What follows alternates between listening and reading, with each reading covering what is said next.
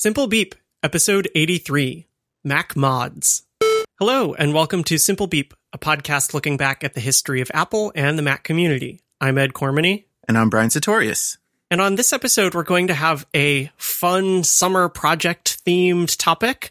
But before we get into that, of course, we have a little bit of follow-up from our previous episodes. So our previous episode was on the use of the word Pro in Macintosh products, Apple products. And I guess that was the thing. We focused too much on the Mac and forgot Apple's very first use of the word Pro. And we got a few people who sent this in to us, including uh, listeners Ron Reuter and Justin Falcone, who said, "Did you forget about ProDOS?" And the answer was, yes, we totally forgot about ProDOS, uh, which was, I think, the default Apple two operating system for some time. It's called ProDOS, and it literally stands for Professional Disk Operating System. And of course, the main competitor at that time was Microsoft DOS, M S DOS. Uh, but that was frequently shortened to just DOS. So I think that there was a little bit of a jab there saying, ah, yes, but ours, ours is professional. I totally felt that same way where, um, like my, my minimal interaction with M S DOS during the time period where it was in use, um, it was shortened to DOS. And so the the acronym or hearing the word DOS had a connotation of Microsoft to me, which is why it's so weird to think about this Apple-provided uh, Pro DOS. But DOS is just the acronym, Disk Operating System. It's not like like Kleenex is to tissue as DOS is to uh, low-level disk-based operating systems. Right. It's like P C, where, you know, then people are like, wait, is uh, is uh, Mac Pro a P C? Well, yes, it's a personal computer. Um, but then that came to, with Microsoft's dominance in the nineties, came to mean a particular type. Another thing here about ProDOS, as I'm looking at the Wikipedia page, is that its successor, I know we've mentioned on the show because it's a terrible pun, its successor, more than professional, was the Sophisticated Operating System, which was shortened to S O S, or if you have the right vowels for it, applesauce. Sophisticated Operating System, unsophisticated puns. Moving back in our episode history to our episode before that about the next transition, we talked about um, the Copeland operating system project, which led into Rhapsody, and made the comments about how a lot of Apple operating systems around that era had musical code names like those two. Um, there's also Gershwin. And listener Phil Dokas pointed out that Mac O S nine not only had the codename Sonata for the like entire project of the O S version nine, which we mentioned, but each of its point releases had musical-themed uh, codenames as well, such as nine point oh point four was Minuet, and nine point one was Fortissimo. Oh, and nine point two as well was Moonlight. And if the whole of version nine was Sonata, the Moonlight Sonata is a famous piece of classical music. Also from Phil, we got some O S eight follow-up, also next related, about the color pickers. And we were talking about how the transition went from the classic Mac to O S X and the influence of the next style color picker. And we thought that there was like a sort of a big jump there. We forgot the O S eight, O S nine era did improve color picking in classic Mac O S. And in fact, that was where the Cranbox color picker made its debut. And we'll put a link in the show notes that has some screenshots of this. And these color pickers were in the more traditional classic, I guess, window form factor for a color picker, which was like a landscape orientation dialog box.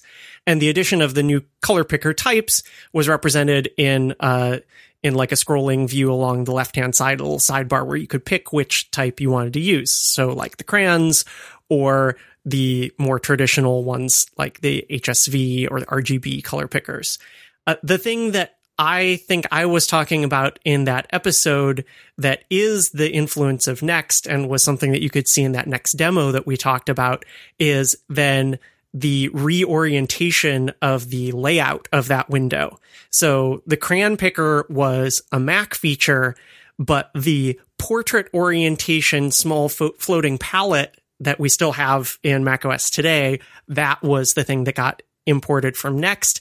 And in O S X, you got the best of both worlds. You got the, the simplified, user-friendly, color-picking interface from the classic Mac and the Next-style window controls. There was also a, a second tweet from Phil in that thread about the color pickers that said in the macOS eight uh, Crayon color picker, you could option click a specific pixel within the Crayon because, you know, they were uh, shaded to look three-dimensional. So, you know, one end was lighter, one end was darker to have a light source and shadow. And you would get uh, that pixel in the preview and its name would change to the name of the color and the suffix ish. So like yellow-ish. Obsidian-ish. Magenta-ish. Obsidian is, I think, is still the, the color in that color picker that is just black. Like, if you want straight up black. Obsidian-ish is, is, is a hilarious nerd joke for, like, the Anthony Anderson-led sitcom on A B C. Uh, uh, but yeah, and I think that still works where um, if you get a color from the eyedropper anywhere in the system, then it will still tell you what the closest crayon color is.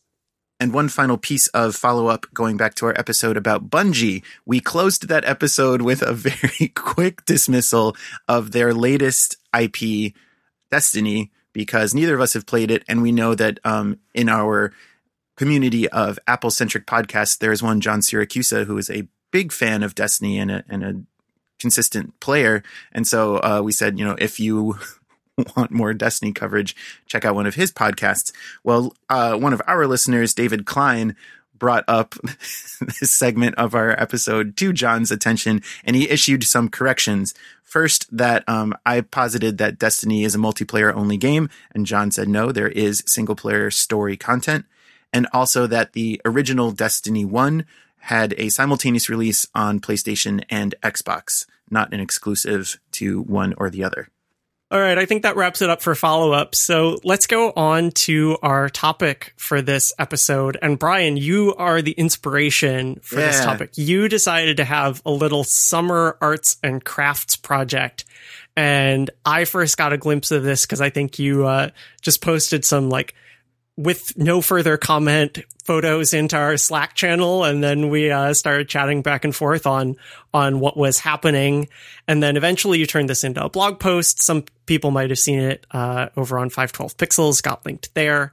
Um, but you decided to do a really fascinating mod mashup of an old Mac and a new Mac.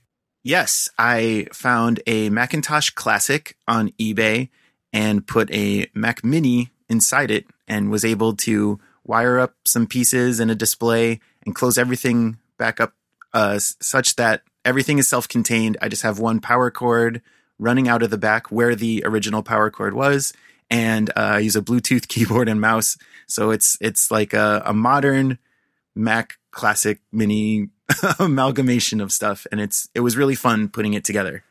So what was it that first got you thinking that you wanted to put this together? Like, what was the piece that you saw and went, aha, I should do this? I've seen a bunch of people putting um, the like the classic sized iPad in these classic Mac cases uh, because the original C R T was, I think, nine inches and the iPads are nine point seven. So it really fits with minimal uh, overlap or content missing, and really just minimal fuss because everything's already uh, sized appropriately. And I think uh, you posted one of these projects from our Simple Beep Twitter account.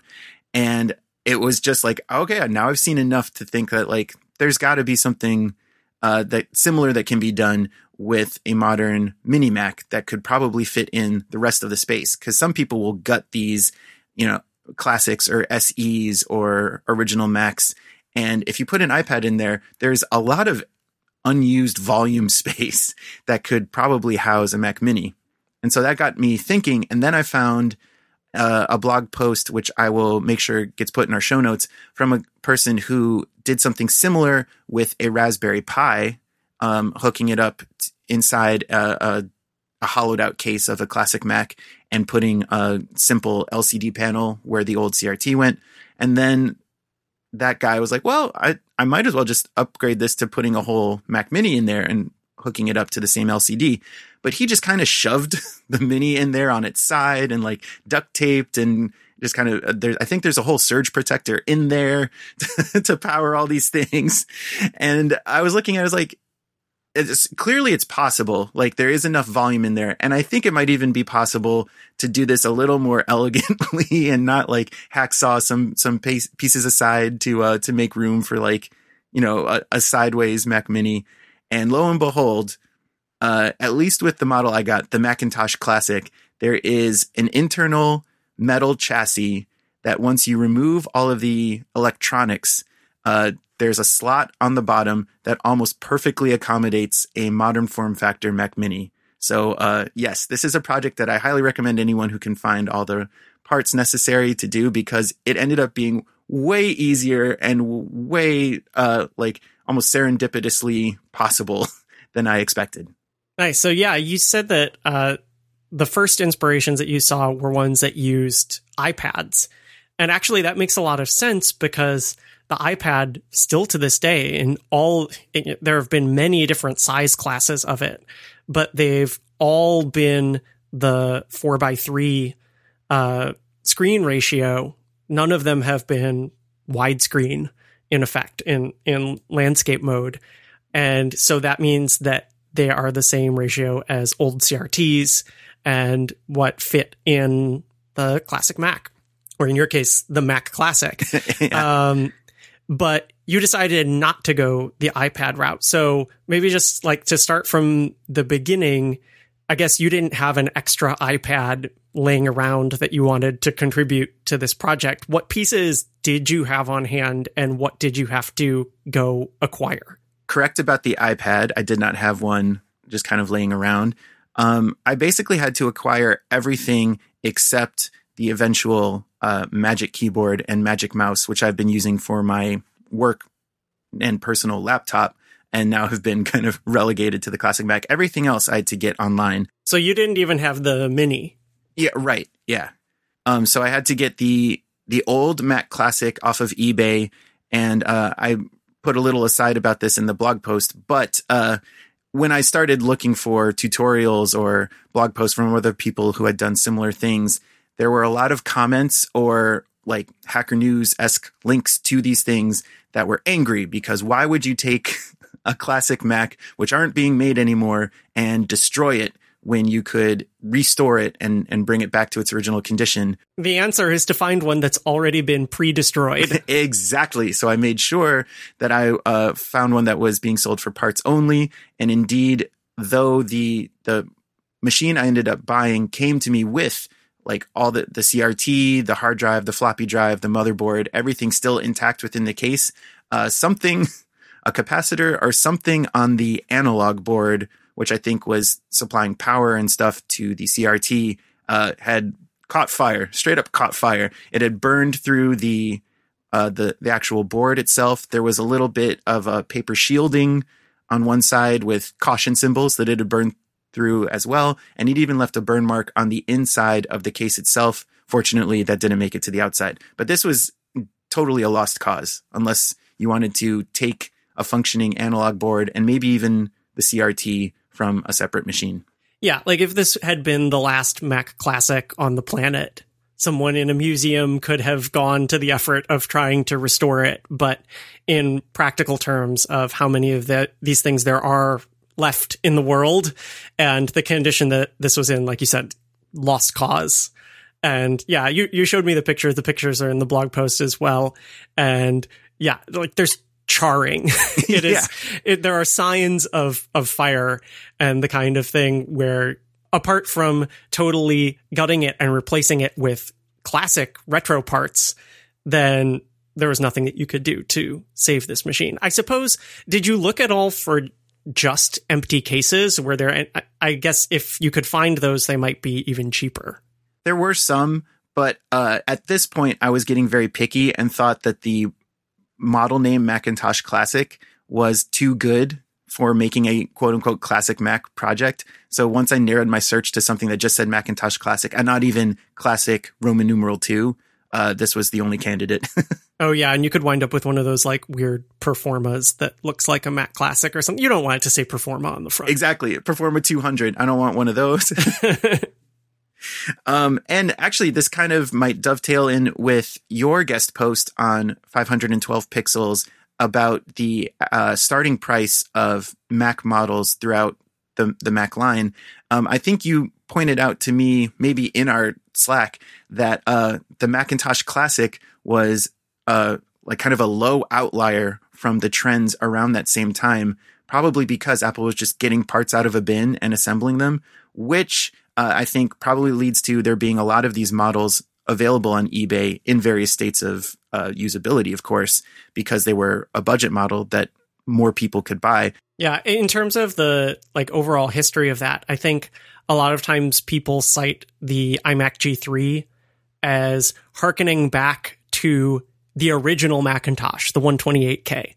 And like, yes, in form factor and in the marketing things that they did with the script hello and all of that, there were definite callbacks there, but in terms of placement in the product line, it was really hearkening back to the Macintosh Classic, which was the first of those all-in-one Macs that was priced aggressively to be able to get into more people's homes as a consumer electronics product, as opposed to a computer, which was not the kind of, you know, a personal computer, which was not the kind of thing that every home thought that they needed in the late eighties. And secondly, as part of that, um, lending to what you said, like kind of a parts bin mentality, uh, this computer is also a great option for people who do want to take it apart uh, and, and repurpose it or restore it, because it is iFixit's dream. All you really need that a normal person might not have in their house to take this apart and mess around with it is a Torx screwdriver of like T fifteen, I don't know, diameter, whatever the, the size of the little bit on the end. And the the handle has to be long and skinny because there are two of these Torx screws like deeply recessed under the carrying handle. Other than that, there are some Phillips screws and everything else is like just modular. Build your own P C from the nineties style with like the giant plastic clips that provide SATA power or whatever to the different drives. It, it's so easy to take apart. It's it's almost unbelievable in this modern era. You mentioned iFixit, and I'm just searching for that kind of thing. And uh, the one thing that I found on iFixit was someone doing a similar mod with a Color Classic, uh, which of course has a, has that slightly different uh, appearance to it. It's a different different type of case. It it always feels like it's leaning backwards. It doesn't seem like it, it does seem like the monitor is tilted slightly upwards Uh, in comparison to the original Mac and the the Mac Classic form factor. Getting into actually taking it apart, you just need a Torx screwdriver, and then you can take the the back shell off of the front faceplate, and all the guts on the inside are actually screwed to the front faceplate. And then from there, uh, you really can just, like the, the motherboard, which sits in this bottom reserved area, just slides right out once nothing is connected to it. You, you, your ribbon cables and power cables. Um, so that's like, you don't need any tools, just need your hands. Uh, the floppy drive and hard drive, I think, were Phillips screwed into the chassis. You take out the ribbon cables, the power cables, unscrew them, they come out. Uh, the C R T is screwed in with uh, small Torx screws. So once you've gotten in, obviously you can get it out. Uh, but I did... run into a bunch of people who were attempting similar projects that said, you gotta discharge the C R T no matter how long this is laid dormant. You know, they, they hold on to their charge. Uh, and there's enough that could be built up, built up in a C R T to actually hurt you. Uh, so what I did was I followed one guy's suggestion, which I think is also linked in, t- in my blog post. Uh, you can kind of make your own C R T discharger by attaching jumper cables to your long-handled screwdriver, um, like one end on the metal part of your screwdriver, and you can anchor the other end to this very solidly built metal chassis that the machine is is built around, and then uh, kind of wedge it into the connector on the C R T. You'll hear a little buzz as all the electricity jumps, and then it's safe to take apart with your hands and a screwdriver. Was there actually a physical noise when you did it? There was not on mine, so I think I might have been safe and I was just being overly cautious. But uh, at least in one of the videos, I found that whoever was demonstrating how to do it still had a C R T with some charge in it. Yeah, I would not say overly cautious, just cautious. Yeah. From what I've heard, you can get you can get like a serious pow and uh, like noticeable discharge depending on just basically depending on what state it was last powered down in. Uh, like you said, these are stored in capacitors, and the way that those work physically is that they are designed to and can hold their charge for uh, for years.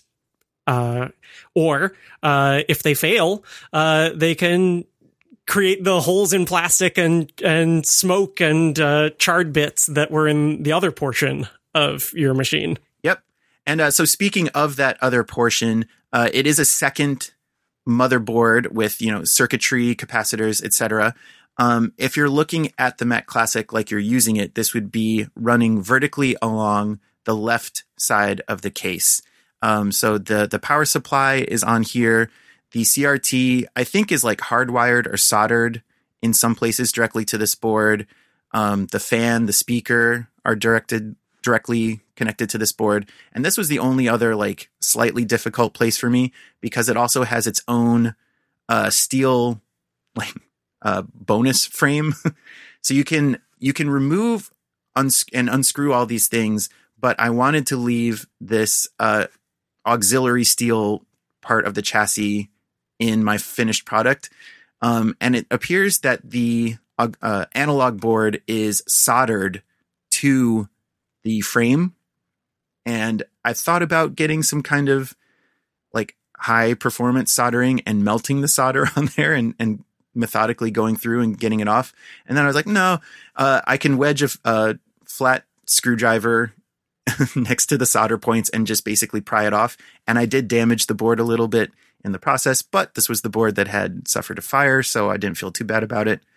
And then, uh, so once all of the removal was left, I had Uh, this metal frame with its like auxiliary piece that has the beige uh, on and off power button. And I had the two pieces of the outer case, and everything else is like very easily removed. And uh, then you have a, a clean case to start building your project. Yeah. So you knew that you were going to put a Mac Mini in there, and you had either measured or tested out Uh, that it was going to fit nicely in the lower portion of the case.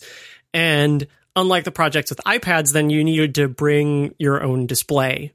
I guess if you're really ambitious, you could try to wire up to the original C R T, but that was not the point of this. The point of this was to get a get modern guts working in a classic case, not actually reviving the classic system components. So what did you decide on for the screen, and how did that work?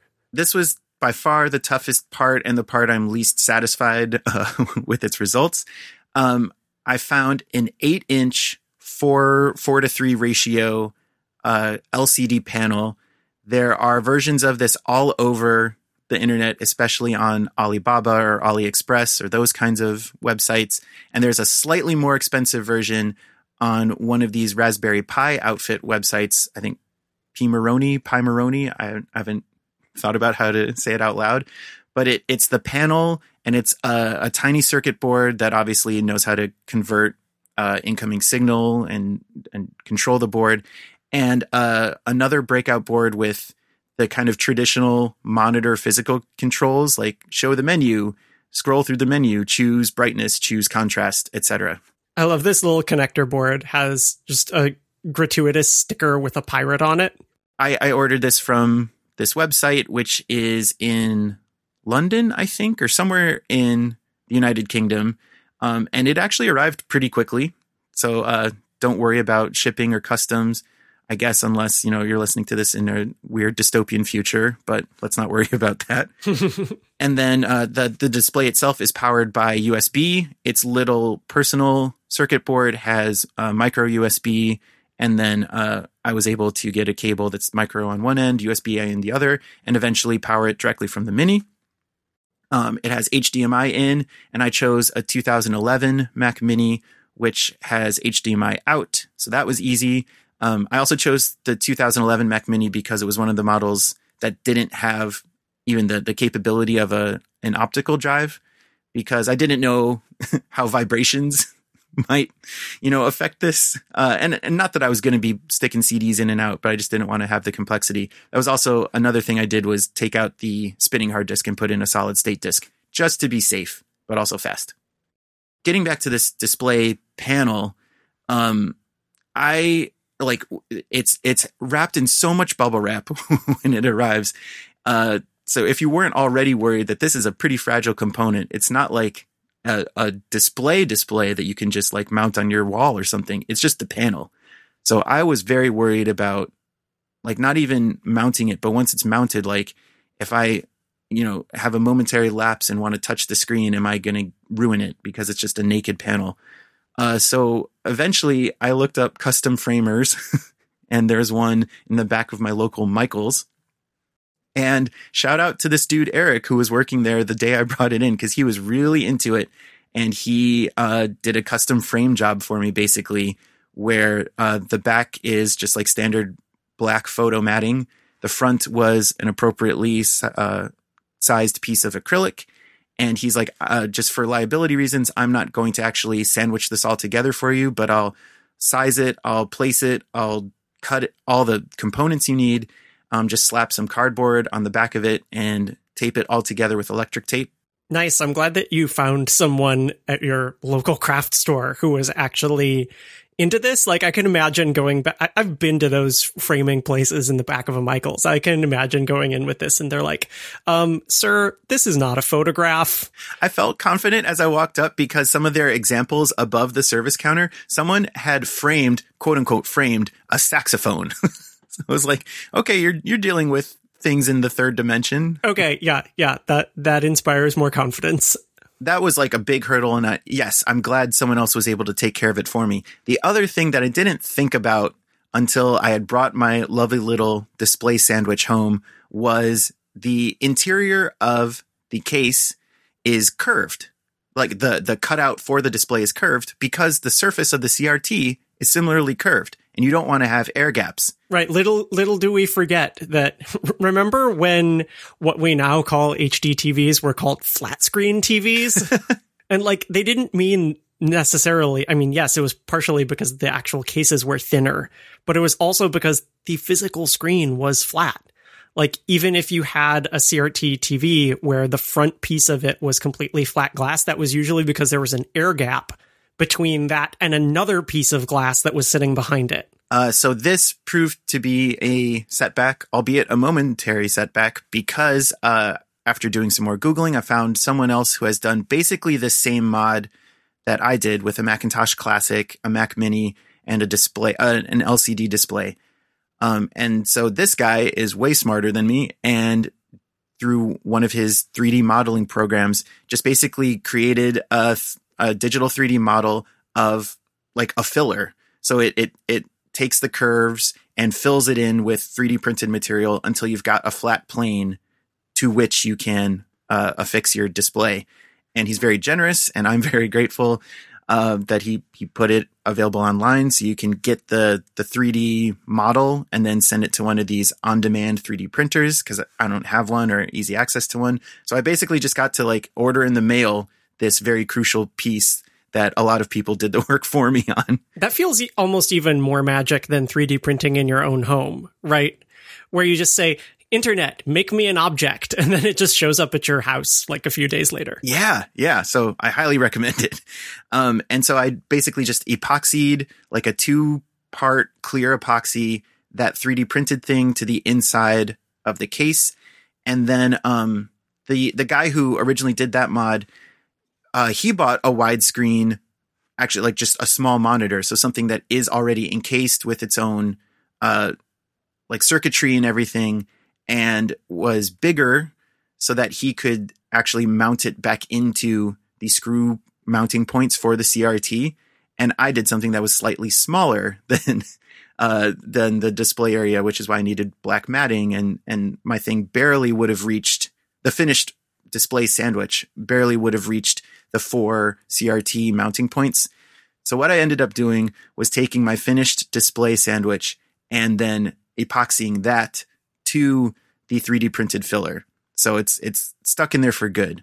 I imagine that the display unit that you have, even with the additional material around it, though, is pretty light, though, right? Oh, yeah. Very light. Yeah. So you don't need a whole lot of force or structure to necessarily keep it in place on the front. Yeah. I'm not worried about it falling off, but uh, like I said, it's not perfectly aligned. And um, the like the window cut in to the matting to allow the uh, like the contents of the display to shine through is slightly smaller. So like part of the menu bar and part of the lower part of the dock, for example, in O S ten is cut off, but now it's all glued in there tight and there's no way to really fix it. But you know what? It's, it's good enough. It's certainly good enough.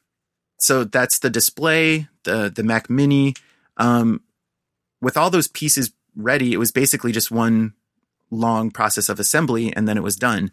And uh, before I assembled it, I wanted to uh, clean up the outside of the case. It was a little yellow, and there are some like pencil marks or pen marks on there, and I wasn't able to get those off, but I was able to restore it to that kind of beige, not beige, uh, platinum snow white appearance. And this is a whole other subculture of restoring old computers, not even just Macs, that I was unaware of until starting this. I had never heard of this, and you think, okay, so people have developed a way of doing this. There will be some sort of official product. But then, no, it turns you down this road to a completely crazy hack. So there's a, a community solution called RetroBright, and the O in RetroBright is actually a zero, but I think you can search for either term and, and get results. And it's this kind of open source recipe of a couple different chemicals that somehow reverses the U V light yellowing of beige or platinum plastics. And the reason they don't offer some kind of off-the-shelf solution is because some of these chemicals are dangerous, and I think no one just wanted to shoulder the responsibility of someone getting a burn on their hands or inhaling fumes or anything while they're going about doing this.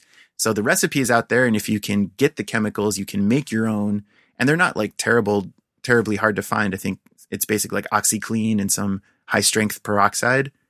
However, as part of uh, my extensive Googling into this, I found someone who had restored, I think, an old keyboard that had that was severely yellowed with um, some off-the-shelf uh, hair coloring cream. Uh, because, it, like, in our ongoing quest to make the tech world more diverse, uh, especially in terms of, like, not just straight white guys talking about tech, it would take someone, maybe a woman who's used to getting her hair colored, something that men don't frequently do, to look at this recipe of chemicals and be like, oh yeah, they use the same thing to like bleach your hair or as part of a, a hair coloring process. And it sounds very similar to this literal product that I have at home. Uh, so she pointed uh, everybody in her blog post to forty volume cream developer from Sally Beauty Supply. This is basically off-the-shelf RetroBright. That's amazing. Yeah, like gender aside, the fact that the retro computing subculture and the like beauty culture, right? Like the, the salon and hair industry just don't tend to overlap. So you need to be the right the right kind of person. And there was one such person. And so this, like, I think this is the funniest part of the story because, you know, you've sourced all these other parts like from eBay and through custom three D printing and going to the craft store and getting custom framing done. And this is like, what, you go to your Walgreens? I mean, I got it off Amazon because I'm lazy, but yeah, you can go to Walgreens or any like salon. So yeah, I, uh, I um, squirted some of this uh, hair cream developer onto a plastic dish and got a little foam brush from the same uh, Walmart that I was getting some of these parts and just basically painted a thin layer onto the case and uh, let it dry in direct sunlight for not even an hour, barely an hour. And the results were like that instant. And you wipe off any residue with a paper towel and you can throw away your supplies because they are full of like high strength peroxide. Um, And that's it. Like that was so easy, especially because I was able to use this off the shelf cream. Yeah. You know, like now that I'm thinking about it, you're like, wait, these things don't overlap. And it's like, wait, this is for hair bleaching. And even those of us who have never had that done, like we know the phrase platinum blonde. You're right. And like, what color do you want to restore your computer case to? Platinum. Like, everybody came up with this independently, and just it took one person to put two and two together. So yeah, basically I'm standing on the shoulders of giants here. Like, I, I didn't do much in any way of like original content. I'm just pulling together a lot of things that I found. Um, so yeah, so I have my case restored to its original color. I have all the guts taken out. I have my Mac Mini ready. I have my display ready and epoxied to the inside of the case. Um, there is a brief detour here where the fan um, was housed, like in the in the same underneath area where my Mac Mini was intended to go, in a little plastic chassis of its own. Oh, and I guess that would be one concern, is that you're taking the Mac Mini, which, yeah, it's got like all the, you know, fancy Johnny Ive uh, passive cooling or whatever, right? But that assumes that it's kind of sitting out and is uh, surrounded by open air on most sides. And you've wedged it into a little slot, so heat could be an issue. It hasn't come up yet, and I'm pretty confident I'll be okay because a lot of the stuff I'm using it for is very low load. So I haven't even heard the fan spin up that much. And uh, the the actual exterior case has vents along the side and back for that bottom area. So even if the Mac Mini on its own is spitting out hot air, um, it should be able to easily escape through vents that are near where its own vent is. I, you know, fingers crossed. I'm no thermodynamics expert. And even though it's relatively enclosed, there is still quite a bit of air above it in the space where the C R T no longer is. Exactly. Yeah. There's a lot of empty space for the hot air to rise into and eventually dissipate. Um, but yeah, so I had to chisel off the, uh, the, like the little plastic caps that were injection molded to hold the fan in, um, throw away the fan carriage. And then I basically slid the Mini into this, uh, under part of the chassis where the motherboard used to be. And then I got some right angle cables off of Amazon, uh, one for power, two for U S B A, and one for H D M I, because like I said, this basically is perfectly sized to fit the Mac Mini, um, such so that unless you want to drill out where the, uh, the port holes are on the back of the case, you don't have room for, you know, the one to two inches of, like the, I forget what the official term for this is, but like there's the connector and then there's like two inches of housing that need to stay rigid on all these cables, and those won't fit. So you got to get these right angle cables that immediately move upward. And then from there, I was able to kind of thread them through areas in the chassis, um, thread the H D M I up to the display, U S B up to the display. I got uh, some Amazon Basics desktop speakers that are powered by U S B, just so that, you know, the whole thing would sound slightly nicer than the one Mac Mini internal speaker. Uh, so like I said, they're U S B powered. I got another right angle U S B for them, a right angle headphone jack adapter. And uh, so I, I threaded all those cables in there, hooked everything up, and uh, closed it. And that was it. It was, it was besides like the kind of sketchy work with the display and the the panel and protecting the panel and mounting the panel, everything else was supremely easy. And uh, again, I just, I can't recommend it enough. This was a fun project, and it it had great results through not a lot of like sweating over uh, dangerous or detailed work. So when you boot it up now, what do you get? I get uh, macOS High Sierra ten point thirteen, which uh, is the last version that this particular Mac Mini can run. Um, I have a Sheepshaver install uh, set up with O S nine. And uh, as you pointed out to me, I should get uh, Mini V MAC up in there for like the full authentic black and white experience. Yeah, I haven't done that yet. That's still on the docket uh, because I got distracted, as I put into our show notes. The most recent thing I've been doing is trying to capture um, all the games that I played Uh, like in the late nineties or early two thousands, which was like this brief window when I was playing, you know, like triple A titles, what few there were on the Mac, instead of just like this, your standard Ambrosia shareware. And so uh, Sheepshaver won't cut it because Sheepshaver does not emulate a graphics card. So anything that tries to interface with like OpenGL will just crash the whole thing. Um, but we talked in our Bungie episode about Halo M D, which brings the the original Halo Macintosh port to modern Mac O S. And I think we posed the question in there because uh, it's it's intended to keep the multiplayer uh, part of that game alive.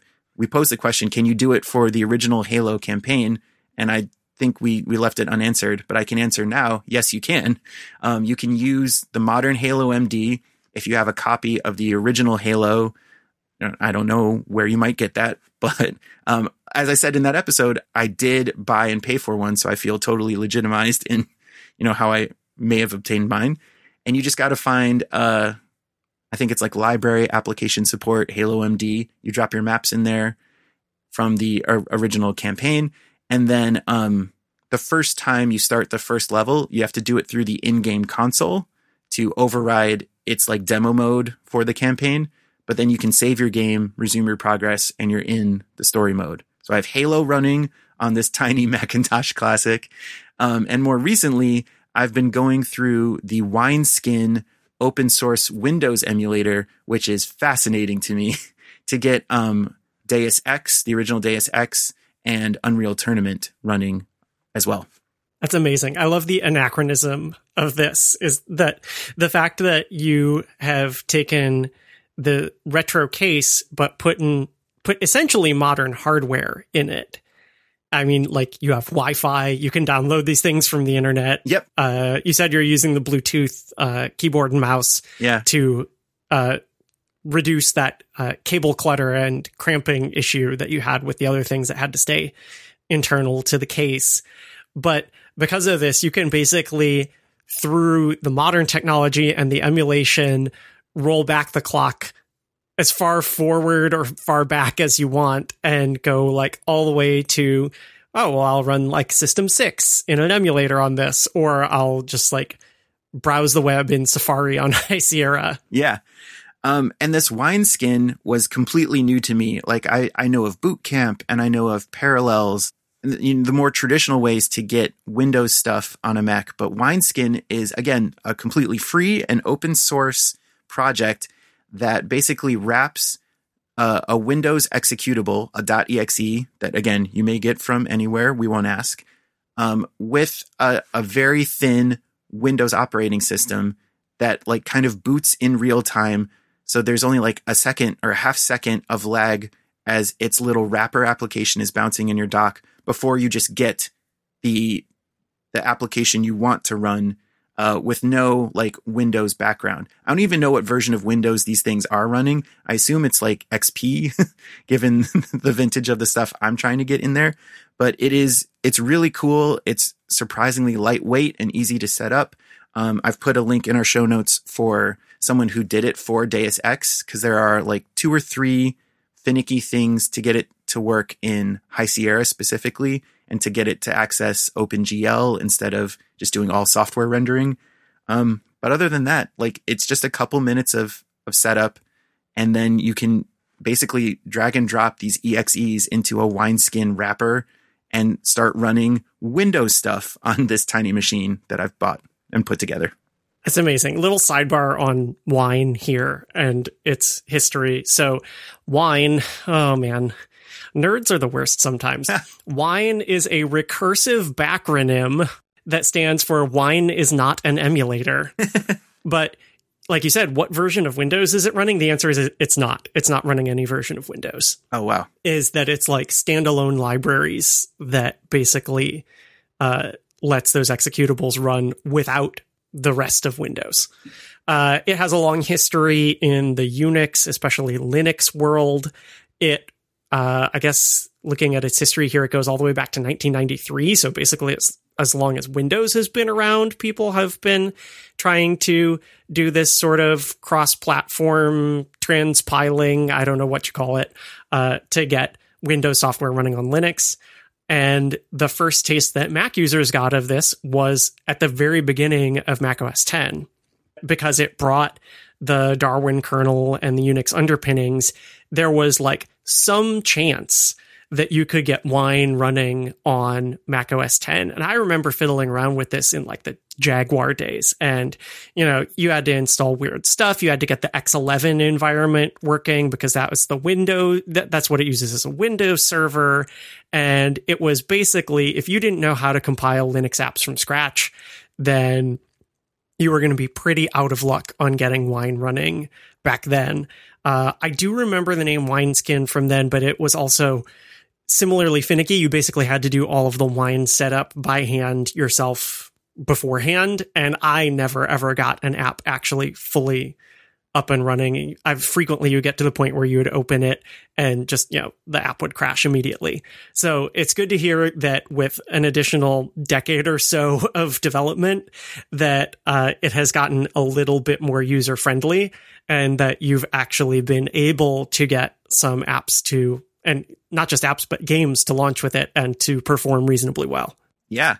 Uh, I mentioned that I have heard the fans spin up only but only briefly. Only when you were playing Deus Ex. Yep. Uh, the very first time I got Deus Ex running, it was before I had read the this like additional tutorial about little uh, flags you can set to really optimize it for macOS High Sierra.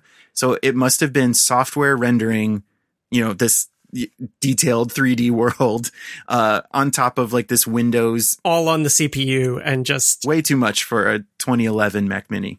Way too much for a Mac Classic, for sure. Certainly, yeah. But yeah, so that's that's my project. Uh, again, I I really cannot recommend this enough, especially for anyone who's listening to our show, which is a show being recorded and released in the modern era about these machines from the classic era. It's a merging of the two in a way that, at least the, to my tastes, the way I've done it, uh, you really can pick up this little thing by the handle. It's got its power cord draping out the back, and you can I can set it anywhere I want in my house, and uh, bring along a Bluetooth keyboard and mouse, and it works. It it functions like a Mac in the case of a classic Mac. So I think it's great. Hopefully this uh, this segment of our episode and the links I've put in my little blog post about the process are enough for anyone who wants to do it, at least in the way that I did it, because I sure hope a lot of people go out and do this. Awesome. I don't know that I have the space for a separate classic Mac in my home, especially because I already have a desktop Mac in my home, uh, and I live in a New York apartment, but uh, I think it's a very cool project. I'm glad that you've documented it and just added, you know, one more place on the internet that people can go and, and get guidance on this. So, of course, thinking about this, uh, interesting mod for an old classic Mac got me thinking about other things that people have done with Macs, especially gutting out their cases and doing interesting things to them over the course of the Macintosh's history. And so for the rest of the episode, we're going to go through some things that we haven't personally done, but are other interesting projects that have been undertaken with Mac cases in the past. And the one that immediately sprung to mind for me was the various iterations of creating an aquarium inside of an old C R T Mac, or as it is sometimes called, a Macquarium. Brian, you did some good research here and found basically where the term started. And it is actually, it was actually coined by Andy Anatko, who was a longtime Mac commentator, columnist, now podcaster, and many other things. Um, and there we'll link to an interview with him where he's quoted as saying, yes, I was the one who came up with this. And it happened maybe earlier than I expected. So he says, I was writing the help folder column at Mac User, answering reader questions. Someone wrote in and asked, what's the best way to upgrade a five twelve K Mac? And Mister Funnybones said, gut it out and turn it into aquarium. Then I answered it seriously. And the funny thing about this is then people read this and they took his joke answer and they took that seriously and they actually started doing it. So, yeah, it actually goes all the way back to, I suppose, the five twelve K. Um, or again, if you had a Beyond Recovery original Macintosh, you could do this sort of thing as well. And that was what surprised me a little bit in the history of it, is that it went that far back. I kind of associated this more with the iMac G three era, because that is where the C R T, the built-in C R T, that's the end of the line for it. Is once we go from the iMac G three to the iMac G four, no more Macs have internal C R Ts. I think at that point, Apple was still producing some external C R T displays in the uh, Studio Display line. But that's the point at which you'd say, okay, we're le- we're obviously leaving this technology behind. Like, it's a clever use of that space, all that all that empty glass space. That's where we can put a tank and the fish. And we've clearly moved on technology-wise. Like, we're not going to necessarily regret, especially if you have a broken one, an old one, something that you're just going to send to the dump otherwise, or recycling otherwise. Then it's like, okay, this is technology of the past, not the present, and that therefore we can sacrifice it as art or crafts. And the the side benefit of the case was famously translucent, which is, you know, one of the things, one of the reasons to have an aquarium is to be able to see the fish. So you have that benefit instead of maybe just having that eight to nine inch window through which to see your tank. Uh, it may have been fruit flavor tinged, but you could see the, the movement of your fish certainly from all around the aquarium with these iMac aquariums. Yeah, and it created lighting opportunities as well, because, you know, for any any fish tank, you're going to include a light in the tank. Uh, not always going to put it on at night, but you have that option of of giving the fish light when it's dark in the room. And then with the translucent plastics of the iMac G threes, then you get that color shining through into the room as well. And uh, you mentioned Studio Display, like, and when you were talking about C R Ts, we found an example of uh, a Studio Display Macquarium that I will say broke my heart. On the other hand, though, this is incredible. It's a feat of engineering. Yeah. So this is, again, one of those things where you have to hope that uh, the C R Ts, like, you know, truly burned out in the physical sense and were irreplaceable. Uh, but someone has taken the outer shells, which are totally clear plastic, of two Studio Displays and put them face to face. And I don't know, like, epoxied, welded. I am I, I lack the kind of uh, crafty ability to do this kind of thing. And looking at this, uh, that we'll link in the show notes, I would be paranoid one hundred percent of the time that it was going to spring a leak. Yeah. But they've taken these two and put them into this large oblong shape of two Studio Displays front to front. Uh, and the whole thing is uh, is a fish tank. It's got like um, it's got like plastic skulls and the pebbles at the bottom, and yeah, it's completely clear, like a, like an ordinary fish tank that you would buy. But instead of being a rectangular prism, it's the wild, curvy shape of the uh, of the two displays. And I say broke my heart because, as I've mentioned on this show, I think Ed has mentioned on this show, I've seen Stephen Hackett mention it, the final C R T Studio Display that Apple ever made is like a holy grail for classic Mac enthusiasts, because it was just like so striking in its design. And I think these are the shells of two of those, which means like there are two fewer of those holy grail displays that I want left in the world. Right. Like I said, hopefully it was only because the internals were completely irrecoverable. Uh, moving on from aquariums, another similar use for the kind of airy space afforded by all-in-one C R T-based Macintoshes are flower planters. Um, so there are some examples of flower planters being made out of classic Mac cases. I'm sure there are for iMac G threes as well. Um, some standalone C R T monitors. This feels a little worse to me than an aquarium because you're filling it with dirt instead of like crystal clear water, but it's still a good novel use of, of uh, a similar physical space. Right. Because the notion is that with any of the Macquarium mods is that obviously these are computers. They have air vents. They need to have circulation. So to put the actual water inside, you need a separate component installed in the case, with the exception of those um, plastic shells from the monitors that were physically connected together. But in most cases, you have to actually add another glass component.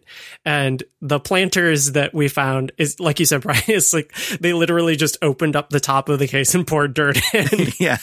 Like if there's a hard drive in there, they could just leave it. Like they, they don't care. This brings me to the next thing in our notes, which I put in here as this is something that's almost impossible to Google because it's people turning their unused Macintoshes into physical mailboxes, as in like the thing at the end of your driveway that you raise a flag on. But if you try to type any combination of like classic Mac mailbox, uh, you're just going to get tips on how to optimize Apple Mail. Yeah, you're you're, you're going to get articles about Outlook Express. Yeah.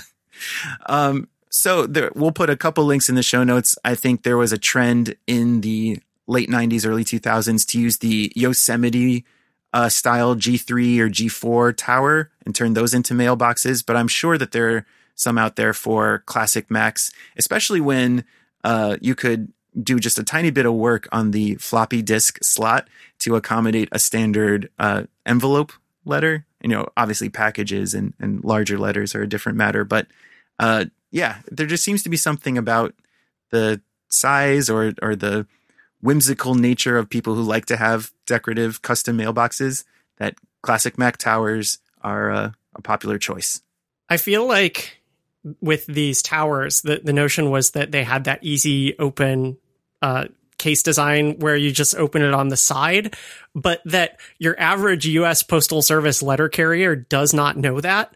So you have to have some sort of affordance for s- slotting the mail in the front, but then then you, the owner of the mailbox, could go and open the case and retrieve everything out of there. And of course, if you're on good terms with your regular mail carrier, you could be like, oh, if you have a larger package, just open up the side. And they'll be like, all right, weirdo, see you tomorrow. Going down the road of these kind of C R T-based Mac mods, because you get, just get a lot of empty space back when you take the C R T out. You can also use your uh, iMac G three that's minus its monitor as a pet bed. Uh, if you have a, a small enough cat or dog who like to go to sleep on a little soft pillow. Um, you can hollow out, take out all the electronics, and just line the bottom with a, a little soft pillow. Um, we, we have some links in our show notes of an iMac G three and also uh, an unused Studio Display. But, you know, not the magic kind, the the normal kind. Oh, yeah, I see. So the, the one with a cat in it here that we have is one of the later D V iMacs. So that's what, the graphite color? I think so, yeah. Because if you remove all the components from that, those had those had the more translucent shells where they're not they don't have the frosted appearance, so you can see through them more easily. So you can actually see the cat that's sitting inside here. And I had not thought of that for the aquariums too. Like if you got one of these later model iMacs, it would provide more of an all sides kind of aquarium experience. Whereas if you had like a five flavors iMac, you would pretty much only be able to see the fish from the front. And then like, like you said, it's like some shadows of motion, maybe from the side. One final thing from this kind of like, you just got a, a big cube of volume. Um, I'm foreshadowing here. Uh, the G four Cube can, once you take out the actual core of the computer, you have a pretty classy, clear cube that you can do some things with. And uh, one thing, Ed, I think you found this, is uh, it It's nicely sized to hold the standard like Kleenex tissue. So you can just uh, mount a tissue box inside your empty G four Cube and pull the tissues out of what I think is the fan vent, because that's the one that was in the middle. Uh, again, this is something where you hope that the G four Cube uh, was just a lost cause, because it's really denigrating to have it turned into just a tissue holder. A couple more interesting mods. This one was interesting, I think, because of its name, and also because it surprised me and kind of like, I thought it took a turn. So it's called the iLamp. And of course, that's like an affectionate name for the iMac G four. Uh, you know, it looks like the Luxo Junior Pixar desk lamp, and uh, it has that base and the articulating arm and then the monitor on the stand. It's like, okay, so someone's going to do a mod where, you know, maybe they have one where the display's gone bad or something. You think, oh, well, I can turn this into a lamp. And so we'll link to this, and it's uh, it's just an image gallery of this this mod happening, and so there's not really any commentary uh, except for a couple little captions on the images. And so he's taking apart the base of the of the iMac, getting all of the stuff out of there, including a whole host of dust, as anyone who has had one of those remembers. I'm just turning into dust volcanoes after a while. um, but he gets all that piece, all those pieces out. Um, and you're like, okay, I think I see where this is going. The, the monitor has been detached. And you're like, oh, he's actually um, going to disassemble the arm. It's like, and okay, well, that makes sense, because I guess you'll have to run the wire that will actually power a light bulb up through the arm. So that's happening. And then, you know, you can see the springs and stuff inside, and that's getting all put back together. And you're like, I see how this is going to go. We're going to have, we're going to have the nice base with the, you know, swiveling arm on top and lamp. And then it's like, well, this piece I saved and it goes on the bottom. And then like an additional lamp piece is added. And you're like, wait, what's going on? And then in the very final picture, it's like, here it is, it's done. And it's just got one little piece from the top of the case, uh, then half of the arm sticking directly straight up, and the base has been turned into a lampshade. I'm like, wait, you did it wrong. Yeah. Like, in one respect, it's even more creative, because the person who did this saw the possibility that the base would act as a lampshade, and like, it, because it's It's a frosted white plastic, would diffuse the light. And if you put a sufficiently bright light in there, it would still actually light a space. But it just seems completely upside down and backwards to me. I really like the way you've uh, narrated it here, because that's exactly the way I experienced it when I first uh, went to the link. It's it, you know, it's you got to scroll through the gallery and you're like, I see where this is going. No, I was one hundred percent wrong. Yeah, one hundred eighty degrees. Yeah. And getting towards, uh, I think, maybe the most recent Macs that uh, anyone has decided have long outlived their useful life and would be repurposed to something else, is the cheese grater form factor of the G five and Mac Pro. These things, of course, if you've ever used one, you know that they're tanks, right? Um, the external casing of them is just so solid that you can, honestly, they will hold a lot of weight. They are sturdy structural pieces. So you can do all kinds of things with them, like turn them into patio furniture.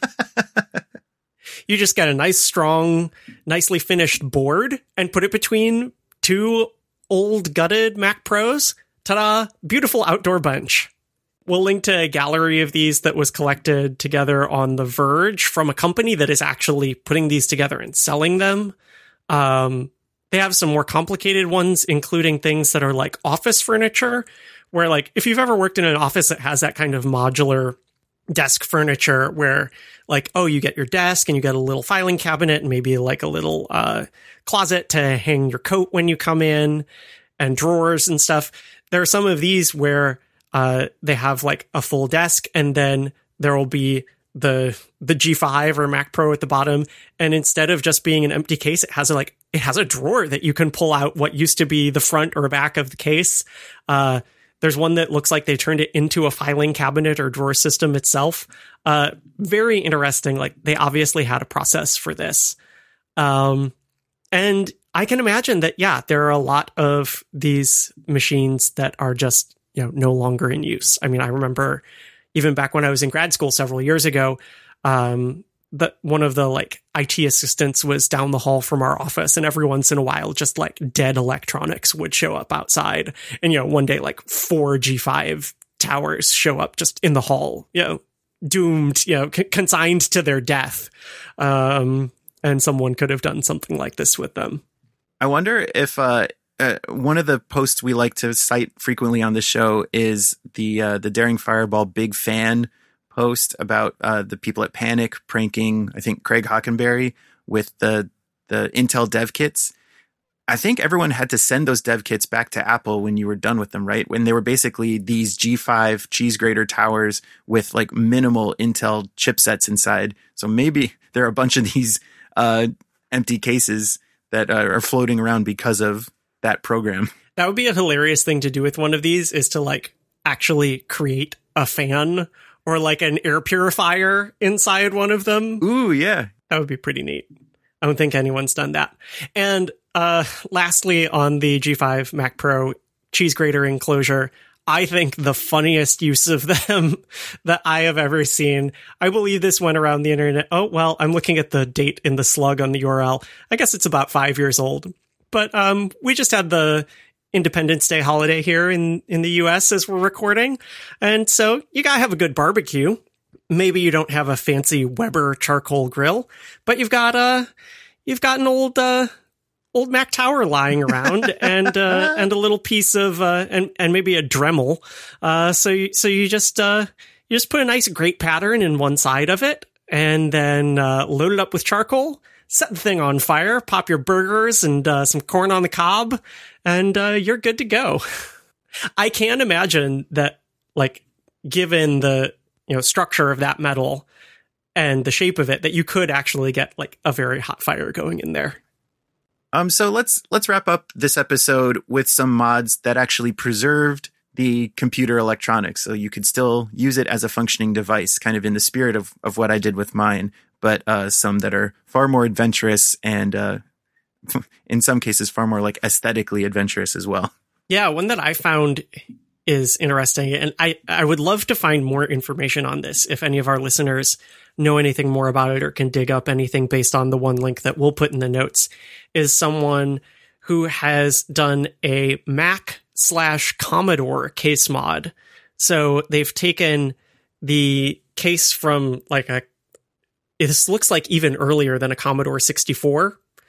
And they've uh, done it all up in matte black. And it includes the bass, and which includes the keyboard and what looks like the original monitor, uh, because everything is in shades of C R T green, yep. Even though it's booting into macOS eight point six. Uh, but they've put a white Apple sticker on the side. And most interestingly here, I think, is that I guess there is some sort of Mac hardware inside, perhaps even classic Mac hardware inside, because off to the side is what looks like an Apple Desktop Bus mouse in the black color, which there was. I think they shipped with... With the T V? I thought the T V had the A D B Mouse two in black. Oh, but there yeah. was one other model that came with it in black. So sort of a, a little rare piece of original hardware off the side there. Um, this is fascinating. Uh, it is, it of course takes up a ton of space. It's not particularly practical, but I, I really do admire the, uh, the craftsmanship that went into it. And it does that thing that I, I had mentioned to you, Brian, that, you know, you were not going to try, which is like wiring up the Mac hardware to some other old display, right? Which, like, of course, like, you know, if you can somehow, I'm sure that if you're willing to do soldering and get the right components, like, you can get a V G A signal properly, you know, into basically any C R T. For a modern Mac outputting uh, Mac O S at, I think the lowest it would go is eight hundred by six hundred. It just didn't seem worth all the trouble to, yeah, do some extra soldering from like an H D M I to V G A adapter into the, the physical board powering the, the C R T. My other favorite one of these, there, I mean, there are many if you start looking around, but my favorite one is a, a MacBook inside a teeny faux cheese grater Mac. This is delightful. Um, you know, in, in the previous ones, we had actual huge cheese grater Macs being used as furniture. This thing, it looks like one. It even has the little grate on the front and the four handles, but it's, I guess it's maybe like a hard drive enclosure or something. That's what I was trying to figure out too. That's the only thing I could think of. I don't know for what purpose this case was ever actually made, but someone found it online, sourced it for about forty bucks. And then they had this relatively small space. You know, it looks like maybe Uh, you know, eight inches by six inches by two inches. And they said, I know, I can like take a hacksaw to a unibody plastic MacBook and fit all the pieces in here. And that is incredible. Um, there's a, there's a photo of it where you can literally see that they have cut the plastic, but some of it is still in place as the port housings. And then they've kind of stacked everything on top of each other. Um, and then gotten it hooked up to, uh, you know, an external U S B keyboard, an external display, and running some fairly modern version of, well, modern at the time version of, of O S X. This is from, oh, this is from two thousand eight. So it's a, it, it's a little while ago. I doubt that you would be able to, uh, find that case component anymore, but I think this is kind of a fun idea. There's been, of course, lots of talk about, oh, you know, an iMac is really laptop components in a in a desktop enclosure, um, or even the Mac Mini for that matter. But like, what could you do taking an actual actual laptop components? They're actually smaller than what you wind up with in something like the Mac Mini, whose case hasn't substantially changed even after the elimination of the optical disc. Like, how small can you go? Especially if you're willing to bring the display on the side. You said this was two thousand eight? Yeah. I could see that if someone had presented this as a rumor of the X-Mac we'd all been waiting for, it might have blown. Instead of like, look at this mod. New Mac Mini confirmed. Yeah. Like, like you said, the case is clearly like purposefully made to look like a very tiny G five. Um, and it does a really good job of it. And there are all these photos from different angles that like you could so... you could totally present this as like, I have confirmed, yeah, tiny Mac Mini or like the X-Mac we've all been waiting for, uh, driving this display that's running modern Mac O S X. Uh, you could you could have made huge waves on the internet with this. Well, they were too honest for that. The next thing we're going to talk about is going to get away from Macs for a little bit and actually go into iPods. And of course, there's probably... you know, you could fill hours of podcast content talking about the different ways people used iPods or mounted them in various stereo situations in your car, in your home stereo. On your wrist. On your wrist, yeah. The whole Kickstarter marketplace that came up around a specific model of iPod. Yeah. Um, the one mod we're going to highlight on our show today is the iBoy. This is a uh, maybe fourth or fifth generation iPod, uh, you know, like the classic size with a color screen wedged into an original Game Boy. And you may think like, oh, that's cool. That's like a fun carrying case. I see iPhone cases that are styled to look like the Game Boy. No, it's not just that. The actual buttons of the original Game Boy have been wired on the inside to one of those uh, first-party Apple wired remotes. Oh, that's how they're doing. Yeah. Um, we'll put a link to uh, an Engadget post about this because it has some text to accompany it, but the Engadget post links eventually to a Flickr gallery that shows some of the assembly process, and there is, yeah, uh, a wired remote wedged in there with some of its uh, circuitry soldered to the Game Boy circuitry, and then like forking out um, the uh, headphone port to the Game Boy's headphone port. So you use the Game Boy as a Game Boy with the buttons and its own headphone port, but on the inside, uh, you're you're controlling and listening to one of the, the original model iPods. It's awesome. Very clever. And this should make you feel good, Brian, because they, of course, have the same kind of screen alignment issues that you had. Yeah. It's not centered. It's not the same size. Yeah. Yeah. The, the original Game Boy screen is actually kind of more squarish, I guess. And finally... Um, someone who did something very similar to what I did, they took a Mac Mini and put it in a different Mac. But this is the original form factor of the Mac Mini. I don't know if it's actually a G four or an Intel.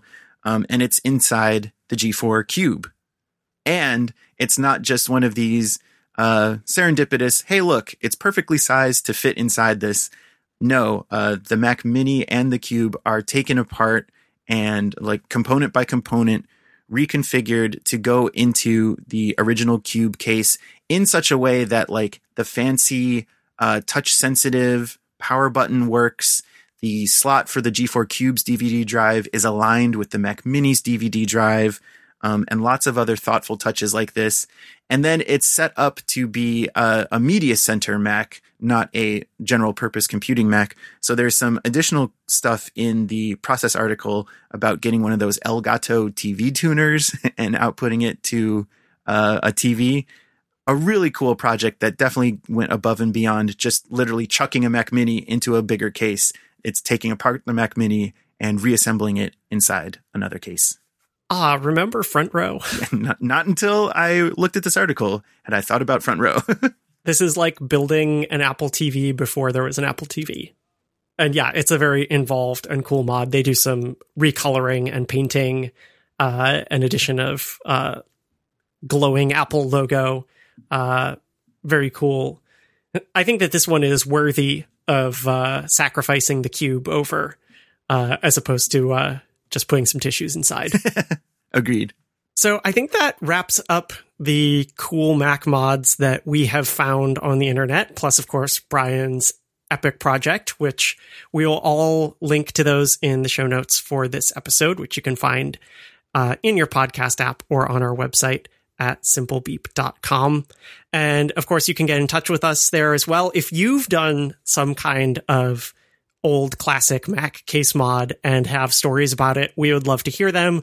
Or if there are favorite ones of yours that are just out there on the internet that we missed and you would like to hear about in follow-up, please get in touch. You can also get in touch with us on Twitter, as usual, at simple underscore beep. We are also individually on Twitter. I'm Bisuto, B S U T O. And I'm at eCormany. Thanks for listening, and we'll talk to you next time.